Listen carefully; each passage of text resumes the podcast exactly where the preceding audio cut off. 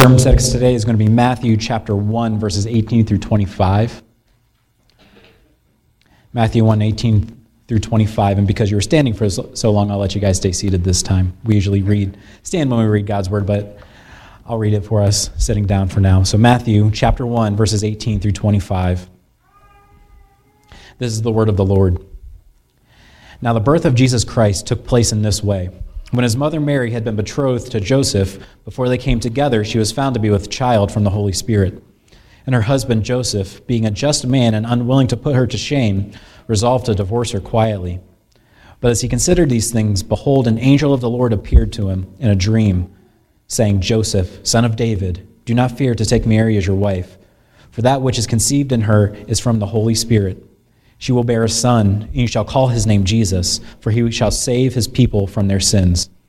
All this took place to fulfill what the Lord had spoken by the prophet Behold, the virgin shall conceive and bear a son, and they shall call his name Emmanuel, which means God with us. When Joseph woke up from sleep, he did as the angel of the Lord commanded him. He took his wife, but knew her not until she had been given birth, until he had given birth, she had given birth to a son, and he called his name Jesus. The title of my message tonight is The Condescending Grace of Emmanuel. Now, I usually don't share the title of my sermon at, right from the beginning, but for the past few weeks, the phrase condescending grace has stuck into my mind. When we hear the word condescending or condescension, it usually has a negative connotation to it. Merriam Webster defines con- condescending as having a patronizing attitude or behavior when someone's being condescending, they're talking down to you out of a perceived place of superiority. For better or for worse, uh, the term mansplaining has come into our vernacular for a man talking to a woman as if she's ignorant or unintelligent. It's insulting and it's belittling and it's arrogant to talk to someone in a condescending way. However, the dictionary also defines condescending and condescension in a positive sense. It's pretty much exclusively negative, but Merriam Webster also defines it as the voluntary descent from one's rank or dignity in relations with an inferior. Now, we don't like people being condescending to us because we're all equal. There's no one in a place of superiority over us. That's something our culture delights in and celebrates and preaches. But what happens if it's not a perceived place of superiority, but an actual place of superiority? If you've ever seen Downton Abbey, all the cooks and the maids and the servants that are down in the kitchen and the servants' hall are absolutely flabbergasted when one of the lords or the ladies comes down to the kitchen to talk to them or invites them up into the main house to speak to them. It's a place of honor for a lord or a lady to call you into their presence to have an audience with you. Or if we're a little too detached from that time period, think about an actor or an athlete or someone with millions of dollars who takes the time to sign an autograph for someone or take a picture with them, buy them dinner if they are somehow at the same restaurant, or especially in this time of the year when a famous athlete who has millions of dollars spends a couple hundred dollars to buy a whole family Christmas presents. That's condescension in the best term of the definition. Someone coming from their place of superiority, their elevated status, and coming down to the level of a common person. See, in Matthew 18, in Matthew chapter 1, verses 18 through 24, an angel tells Joseph that his wife to be is going to have a baby. It's not going to be his, but the baby in his, in her, his fiance's womb is not a product of adultery or fornication. But Mary, as a virgin, has conceived the Son of God in her womb. Joseph is to take Mary as his wife. He is to raise the baby in her womb as if it's his own biological child, and he is to name him Jesus. And Matthew writes this that the birth of Jesus Christ took place in this way to fulfill what the Lord had spoken by the prophet Isaiah in Isaiah chapter 7, verse 14, when he writes, Behold, the virgin shall conceive and bear a son, and they shall call his name Emmanuel but then Matthew adds a little parenthetical statement. For his non Hebrew speakers and readers, he tells us that the name Emmanuel means God with us. Jesus is God with us. The baby in the manger is God with us. And the fact that God is with us can only be, be described in my mind as condescending grace. The way I've structured my sermon is I'm going to look at those three words God with us, and we're going to see that it's condescending grace because it's God with us. It's condescending grace because He is God with us. It's condescending grace because it's God with us. And it's condescending grace because it's God with us, particularly for what He came to do for us. So, point number one it is condescending grace because He is God with us. When Matthew says that the baby in Mary's womb is called Emmanuel, he is saying that Jesus is God. Jesus is not some sort of angel that God sent or not some sort of mere man that got elevated and was really, really holy, but Jesus Christ is God in the flesh. He is the God man. He is the Son of God. He is God the Son, the second person of the Trinity. The Apostle John, referring to Jesus as the Word as he begins his gospel, says, In the beginning was the Word, and the Word was with God, and the Word was God. And the Word became flesh and dwelt among us, and we have seen his glory, the glory as of the only begotten Son from the Father. And Matthew himself has no qualms of saying that Jesus is equal to God because Matthew says that this son, this baby boy, is going to be named Jesus, but he's also going to be named God with us. He draws an equal sign. Jesus is God with us. God the Son took on flesh and was conceived by the Holy Spirit in Mary's womb and came into this world as a man. God the Son, who was in the glory of heaven, in the heavenly kingdom, took on flesh and dwelt among us on this cold, dark earth. Now, if we define condescension as the voluntary descent from one's rank or dignity in relations with an inferior, what else can we say about the Holy Son of God taking on flesh and coming down from his dignity, from his rank, to have relations with an inferior?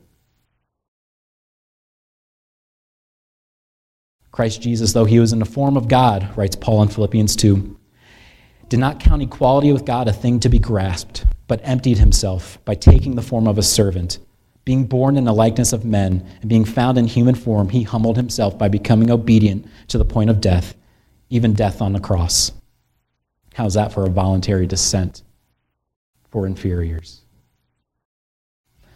But Emmanuel is not just condescending grace because it's God who came down, but it's God, God who came down to be with us. Point number two it is condescending grace because he is God with us. There is power and meaning in that little preposition, preposition with. Because, see, it's not God against us, it's not God in opposition to us, it's not God indifferent to us, and it's not God in judgment of us. It's God with us. Jesus is God with us. Jesus came to be with us in proximity. See, God was once far off. The world was once in darkness.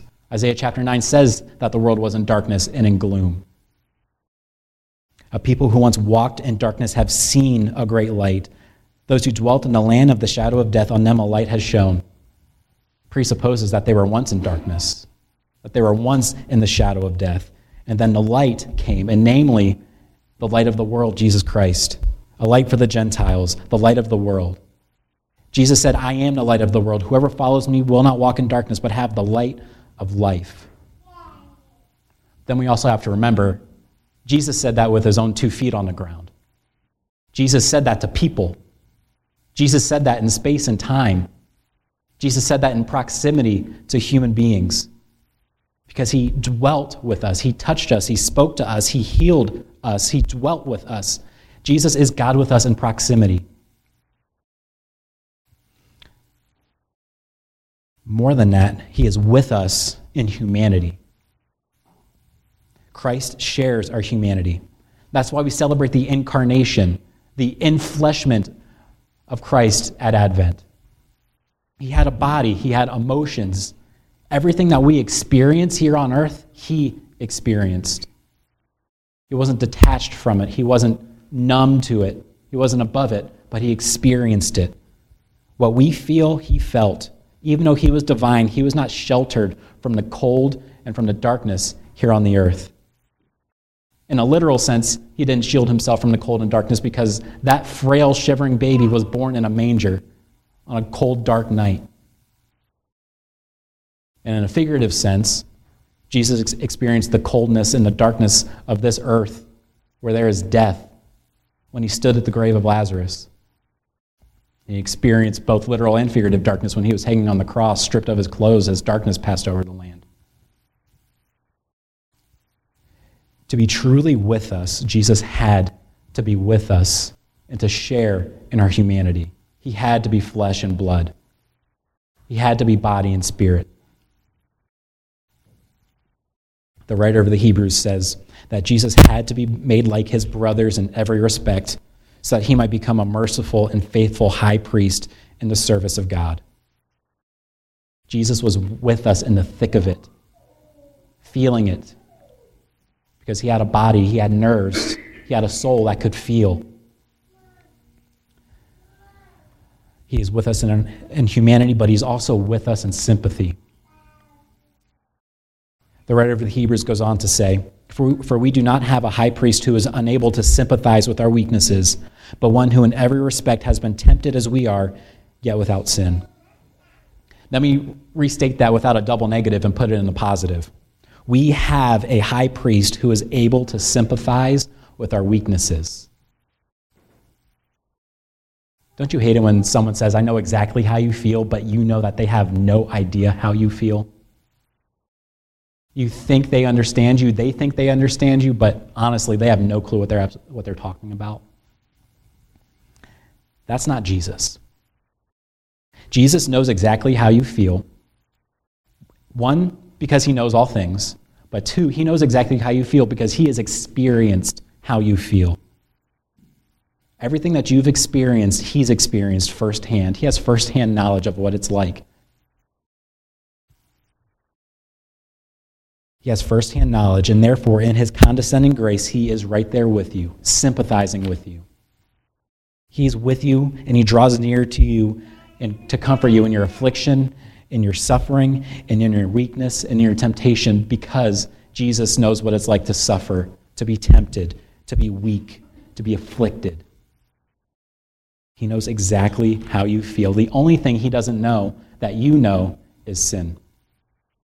Because he was he was in every respect tempted as we are, was weak like we are, yet was without sin.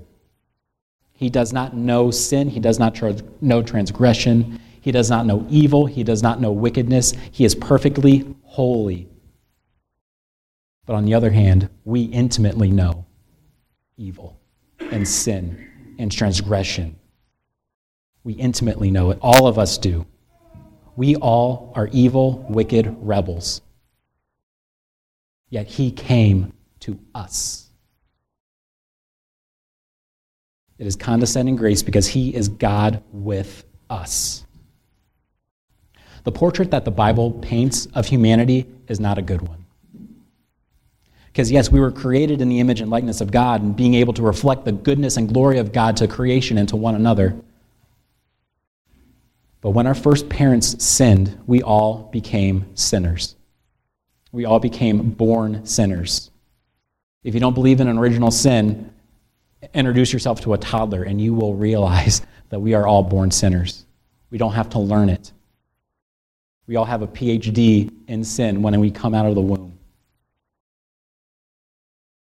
But the Lord, in his faithfulness and in his mercy and in his condescending grace, came to us. Jesus came to be God with sinners. He left the glories of heaven.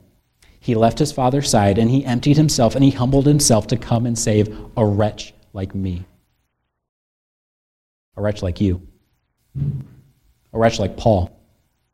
You know what Paul says? This saying is trustworthy and deserving of full acceptance that Jesus Christ came into the world to save sinners, of whom I am the foremost.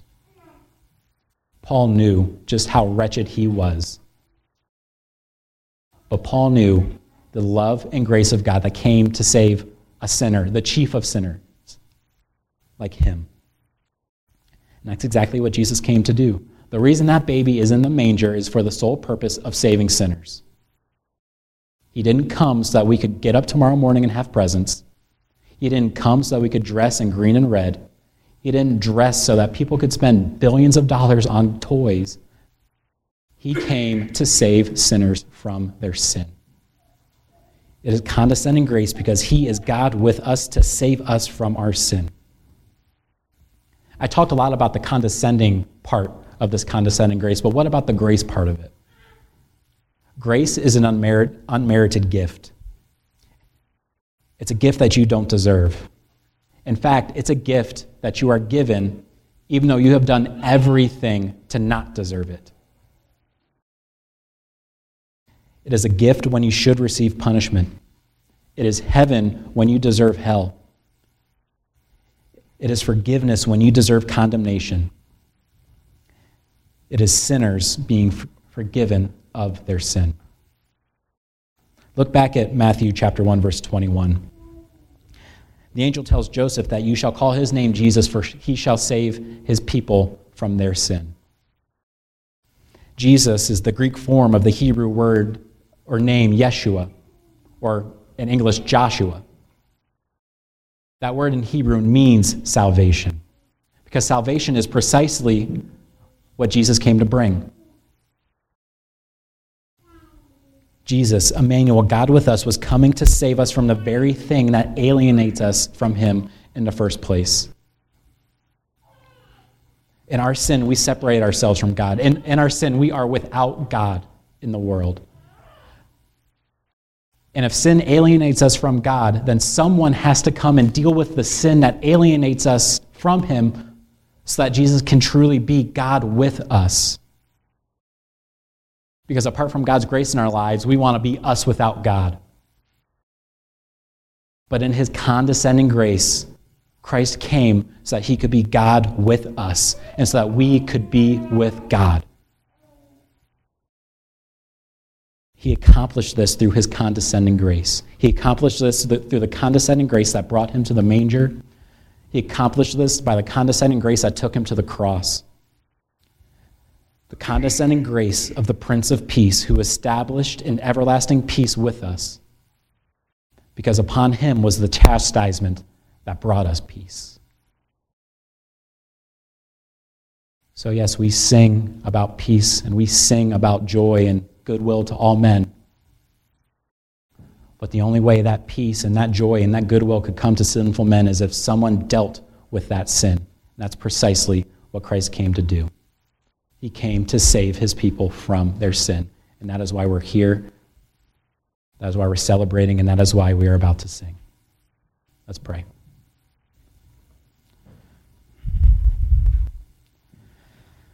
Heavenly Father, you say that the wages of sin are death, but the free gift of God is salvation in Christ Jesus, the forgiveness of sins. And Lord, when we are in our heart of hearts, wicked and sinful. More than we can even imagine, you still, in your condescending grace, come to us and send your Son, so that whoever believes in him shall not perish but have eternal life. Christmas means nothing without Good Friday and without Easter. Because as we think about the incarnation of Christ, the person of Christ, we also need to remember the work of Christ on the cross, which was the means to save us from our sin. And Lord, it's in that joy that we are going to sing Joy to the world, the Lord is come. And come, all ye faithful, come and adore him. And it's in his name that we pray. Amen.